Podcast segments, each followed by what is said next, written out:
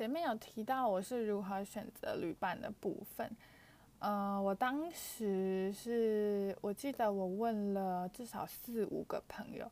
因为一开始我决定要环岛的时候，我还没有离职，所以其实那时候还有问我身边的同事，我记得我好像问了两三个同事，然后问了我一个待业中，那时候还没有在工作的一个离职的前同事。然后也问了我的一个大学室友，还问了一个在台中工作的朋友，然后还有问了 B 先生，就是大概问了真的五六个人以上哦。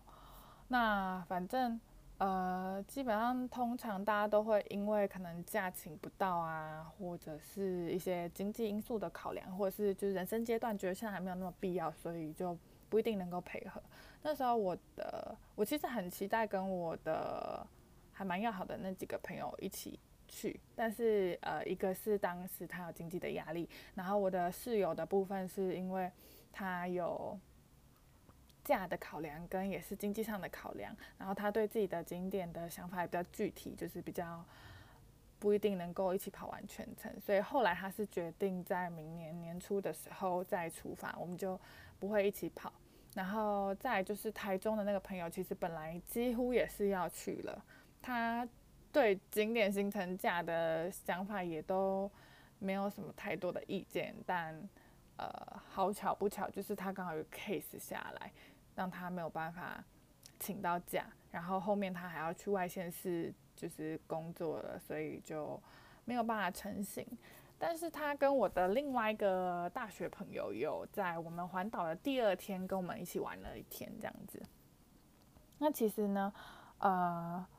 我会想要找旅伴的最大初衷，其实基于安全考量啦。因为对于一个没有环过岛，也没有长途旅行这么多天的人来说，我还是会担心一些其他安全疑虑。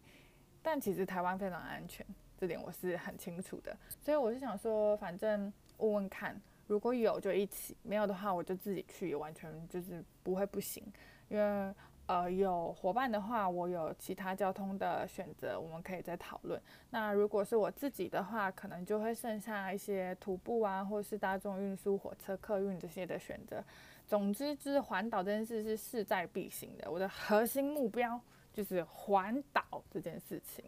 那人跟其他的因素，我觉得都有办法再排除，但同步进行是比较效率的。所以其实我当时是还在规划着我的出发方式啊、行程啊，跟一些想去的地方，然后同时也在问着就是不同的朋友。那所以其实我并不是单独只有找 B 先生。而且在问 B 先生的同时，当下我也有告诉 B 先生，哦，我还有问我其他几个朋友，他们也还在考虑这件事情。所以，呃，对于就是 B 先生到底是如何晕船，我至今还是很不能理解。就是其实自始至终，我都不是就是为了要找他跟他去。那。后面呢，就是因为大家种种因素不能去，我也有如实就是告诉 B 先生说，哦，那那个谁可能他会自己过年去，然后那个谁他会，呃，因为工作关系只能来几天，或者是中间来一下之类这样子。那 B 先生也都知道，啊、而且在就是旅途的第一天，我记得是爬大坑的那一天嘛，就哎、应该算第零天，就我从台北下到台中的第一天，那时候我们有去爬山。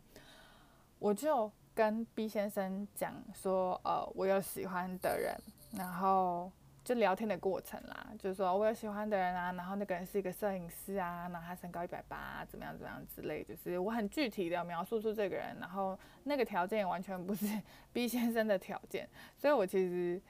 呃一直在前面在打预防针，然后到后来下午我还直接跟 B 先生说。诶、那个就是我，我不想让别人误会，我怕沿途大家会问，所以就如果有人问的话，就说我是你妹妹，你是我哥哥这样子，就是我一直在切割这层可能有暧昧或者是任何误会的空间。那其实看得出 B 先生的表情是有一点点尴尬的，但我会觉得也都讲了，然后我们其实讲真的，虽然认识了。我跟 B 先生认识了大概四五年吧，但就中间也完全没有任何的火花，就是真的能有什么也早就有什么了。就 B 先生对我来说就是一个认识的朋友，一个大哥哥。然后我们其实生活上也没有很熟，我们并不是非常了解彼此的一些太多细节，但也没有必要，因为就普通朋友而已。只是刚好有一个共同的目的去做这件事情，因为我询问 B 先生有没有兴趣去环岛的时候，B 先生就有提到说他当年也有跟朋友环了半岛啊，什么什么之类的，然后他自己还没有环完一整个岛，所以他觉得还不错啊，什么有的没的。那我就觉得哦，那既然大家的目的相同，那一起出发这件事情是完全没有问题的。而且对我来说，就是像我现在也在爬山，跟也有在跑一些户外的活动的话。呃，我不觉得跟单独跟男生朋友出去行程或者是去干嘛，我也会单独跟男生朋友爬山。就是我不觉得这个是有什么好误会的空间。你去爬过夜的行程，睡山屋都要跟陌生人，就是不管男女，可能都要睡同步或者是干嘛的。你就是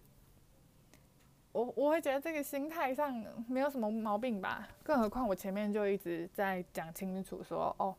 我有对象，喜欢的人，然后。呃，我我也真的就是生我的我的相处就非常的很很兄弟，就那种不会很女生的那种相处，就是我一直在划分的很干净这样。那反正呃，总之就是确定了 B 先生会去之后呢，我们就我就有跟他说明了一下说，说呃，我不会骑车这件事情，因为其实当时我有跟 B 先生讨论说，就他觉得 OK 的一些。呃，交通方式，那我们都觉得机车是一个还蛮不错的选择。那当然，B 先生他还会，他还可以自驾，他也觉得那个大众运输都不错。当然，机车的话比较能够接触到更多的景点跟大自然，那交通上也比较方便一点。所以后来在众多的考量与讨论下，我们就还是决定以机车为比较优先的目标去安排行程。那因为我我没有驾照，所以呃，虽然。会骑，但是我们是一个奉公守法的好公民，我们不做这样的事情。就是我就有前面先说清楚，说我可能没有办法跟你换手骑，然后呃，就变成是整趟行程要双载这样子，你觉得 OK 吗？因为如果不 OK，我们就换火车啊，就没有什么问题。那 B 先生就是说 OK 啊，所以后来就是沿途我排景点啊这些事情的时候，也都有在跟。B 先生去 recheck 说这样子的车程行不行啊？这样的状况 O 不 OK 之类的。因为我自己知道机骑机车骑长城其实蛮疲倦的，那我会觉得说我不能去 cover 这一块，去就是两个人去换手的话，那可能其他我能做的事情我就会先处理好，比如说可能所有的行程。景点安排规划，包含住宿啊，还有 check-in 啊，还有呃，可能甚至是在当地如果有叫餐订餐的话，这些东西全部都是我自己负责。就是想说，我让毕先生可以轻松一点，他就是专注在骑车这件事情，跟可能注意导航跟路况这件事情就好了。毕竟我们两个人身安全都绑在这件事情上，然后这件事情又不能又没有第二个替代方案这样子。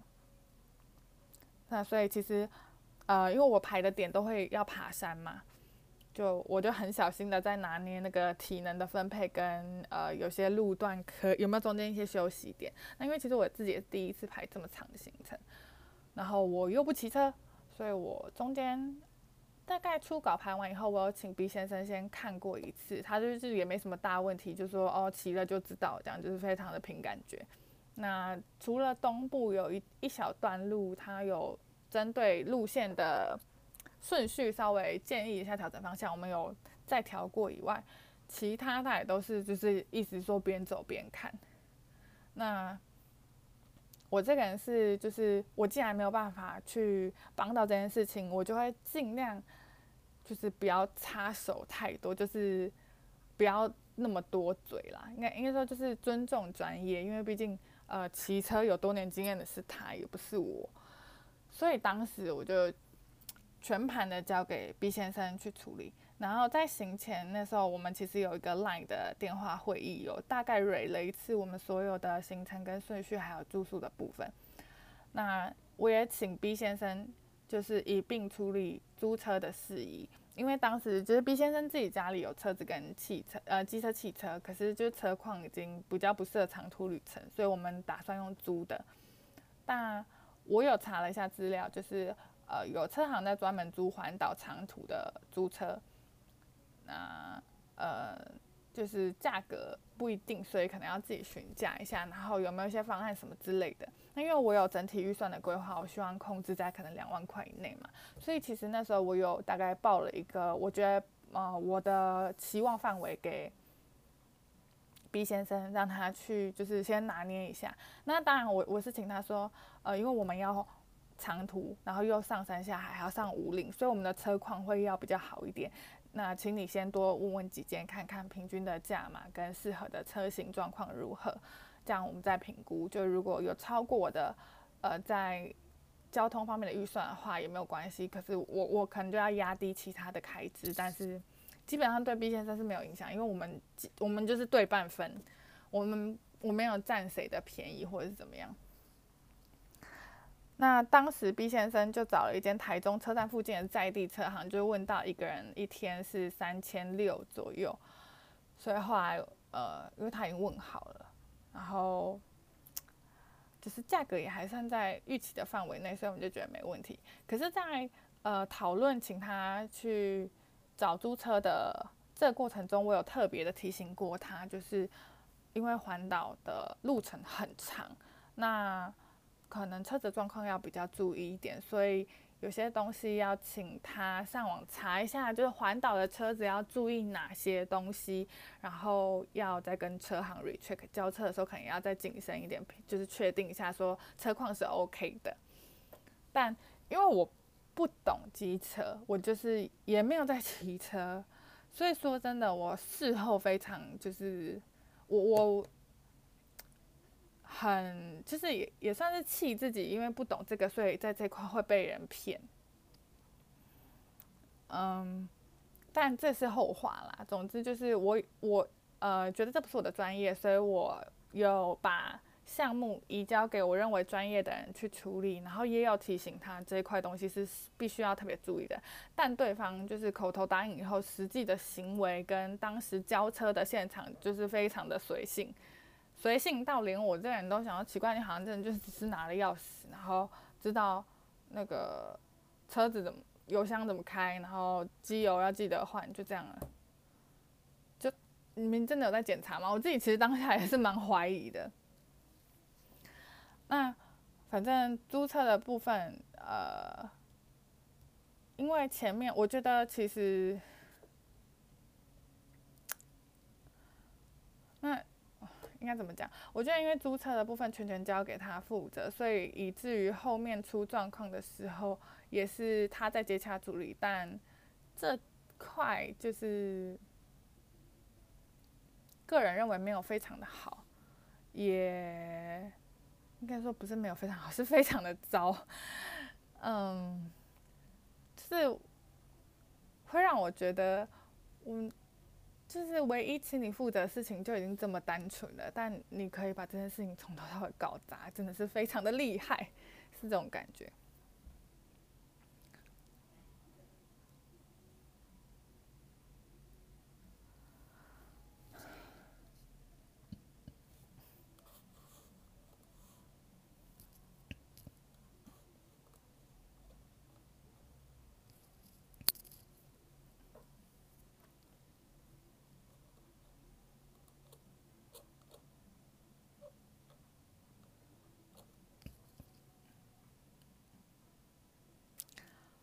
那我就是，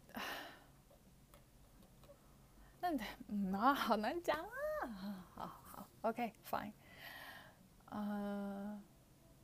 就是行程一开始我有打过预防针以后，我就觉得就是一切看起来都还蛮正常。然后因为我真的从头到尾都没有把 B 先生就是列入。在可能的对象范围，也完全没有这块想法，因为我就是一心专心的想要把环岛这个任务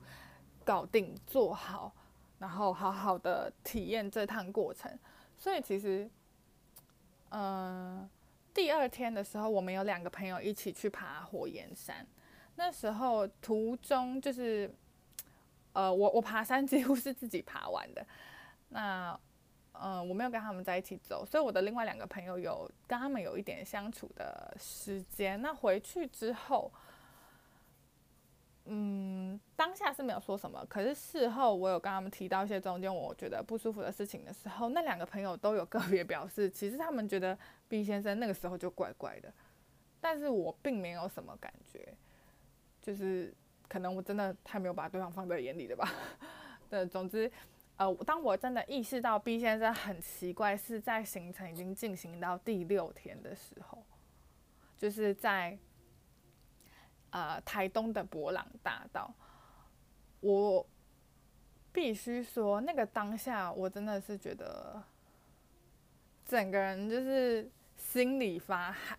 但当时的情境就是，我们正在博朗大道上，就是那个稻田的部分在拍照。那因为我发现有些景还不错，所以我就有找好了机位，然后请 B 先生帮我拍拍看。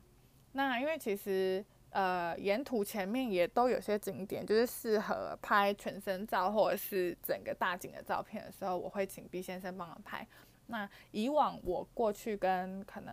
男生女生朋友去爬山、去外面玩、去哪里的时候，也都会请朋友帮忙拍照。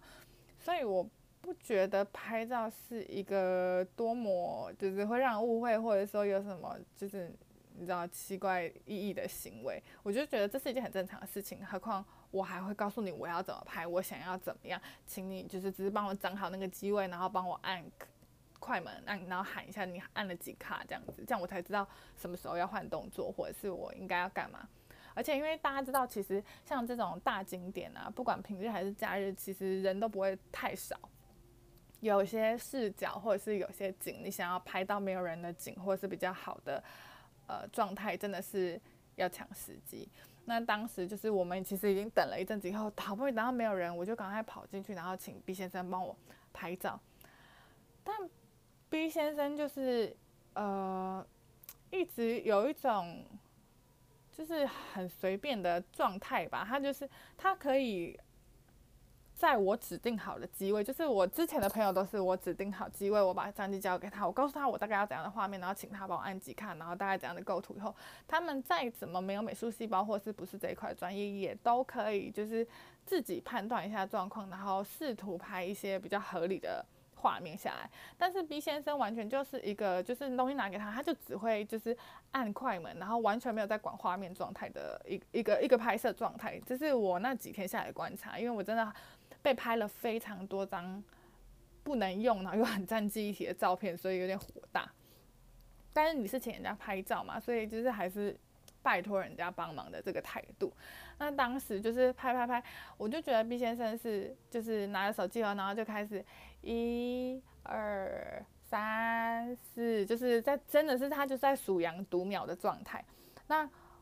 拍了几卡以后，我就觉得不是很妙，我想先看一下，我就已经人在往他移动，然后跟他说：“好好，我我看一下，我看一下。”那这种状态通常就是正常人是已经不会再继续对着那个被拍摄者一直按了，但 B 先生不是，他继续对着我，然后继续读秒，就一路读到我走到他前面，把手机抢下来，啊，就是五六七八这样，然后很悠闲惬意，然后非常的开心。那我拿到相机就一看就就是。手机里面就是又一堆烂照片，完全就是我不知道在拍什么。那其实 B 先生自己身为一个美术工作者，拍照这样子，我真的是已经也也不知道要讲什么状态了。再加上那个态度，整个是其实不是让人很舒服。所以我当下其实是忍着不悦，然后试图平和的跟他说：“可以请你好好拍吗？不然我要删很久。”然后我之前都会也是找好机位，请朋友帮忙拍，但他们都很快就可以就是拍出不错的照片了。然后 B 先生就是很开心的，就是他就说，可是他觉得拍得很好啊，他觉得他拍得很活泼啊之类的。然后突然就冒出了一句，就是说，不然你就是找一个，你就是固定交好一个啊，这样你就就是带带那个出门就好啦。我当下整个瞬间觉得什么状况？就是什么东西好恶心，就是我当下心中其实是一个很不悦、很不舒服，然后觉得很不对劲的状况。因为前面我觉我都很跟 B 先生保持距离，就算我们在各个景点，不管是在泰鲁阁啊、七星潭还是哪里的时候。我基本上不会跟 B 先生走在一起太久，通常可能就是刚开始刚下车，哦，大家走几步，我一定是跟他保持一两公尺的距离吧。然后到景点后，我就会自己喷走，而且我有 B 先生偷拍我的照片为证。为什么说偷拍？是因为呃，回来以后，B 先生有把他的照片放到网络上。然后，呃，他放网上是要给我啦，他他有没有公开公开我不确定，但是在那一堆照片里面，我发现有非常多就是我莫名其妙的状态的照片，然后都是可能看起来好像假装在拍景，可是我一定会在画面里，然后我都在做千奇百怪姿态，比如说我可能穿我的风衣穿到一半啊，我可能就是呃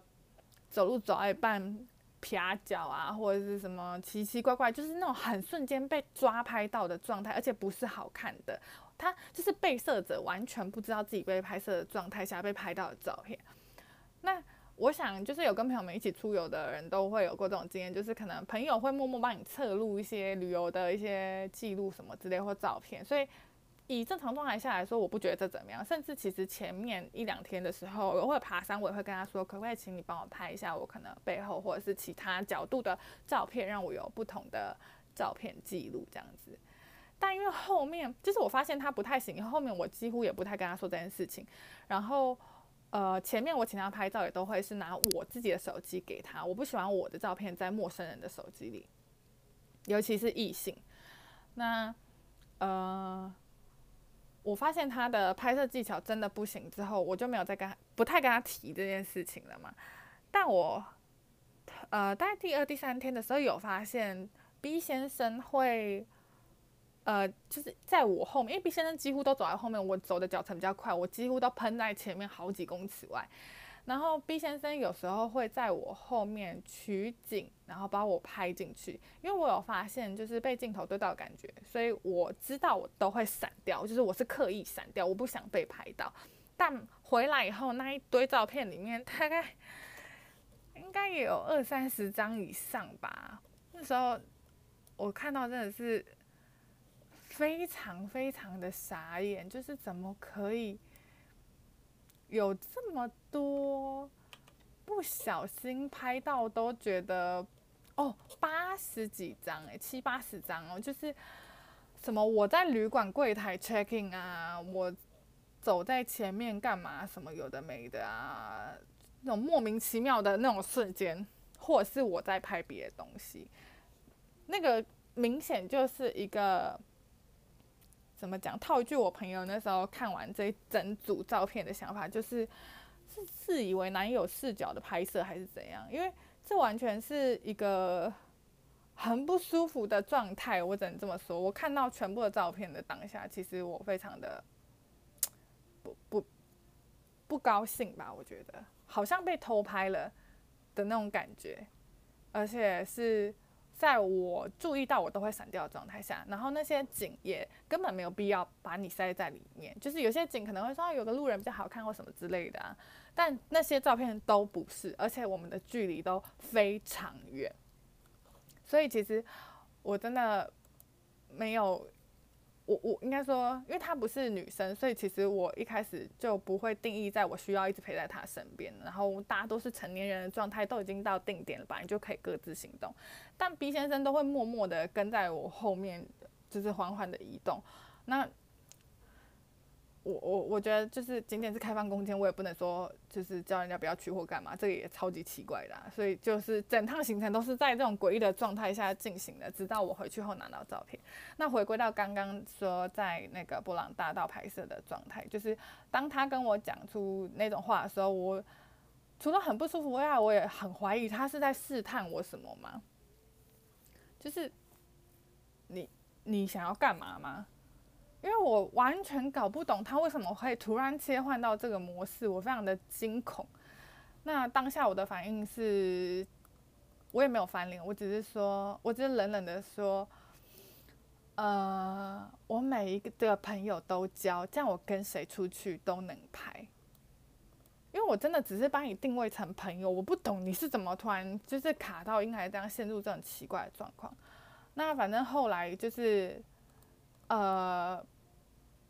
拍完那个照之后，我还很好心意的帮 B 先生拍了一些照哦，甚至是有时候 B 先生真的拍不好，我会请他去站到我本来应该站的位置，然后我直接拍给他看，但是都还是可以搞砸了。总之，反正回去后我就开始警觉心就起来，我就觉得很不对劲。就是超级诡异的，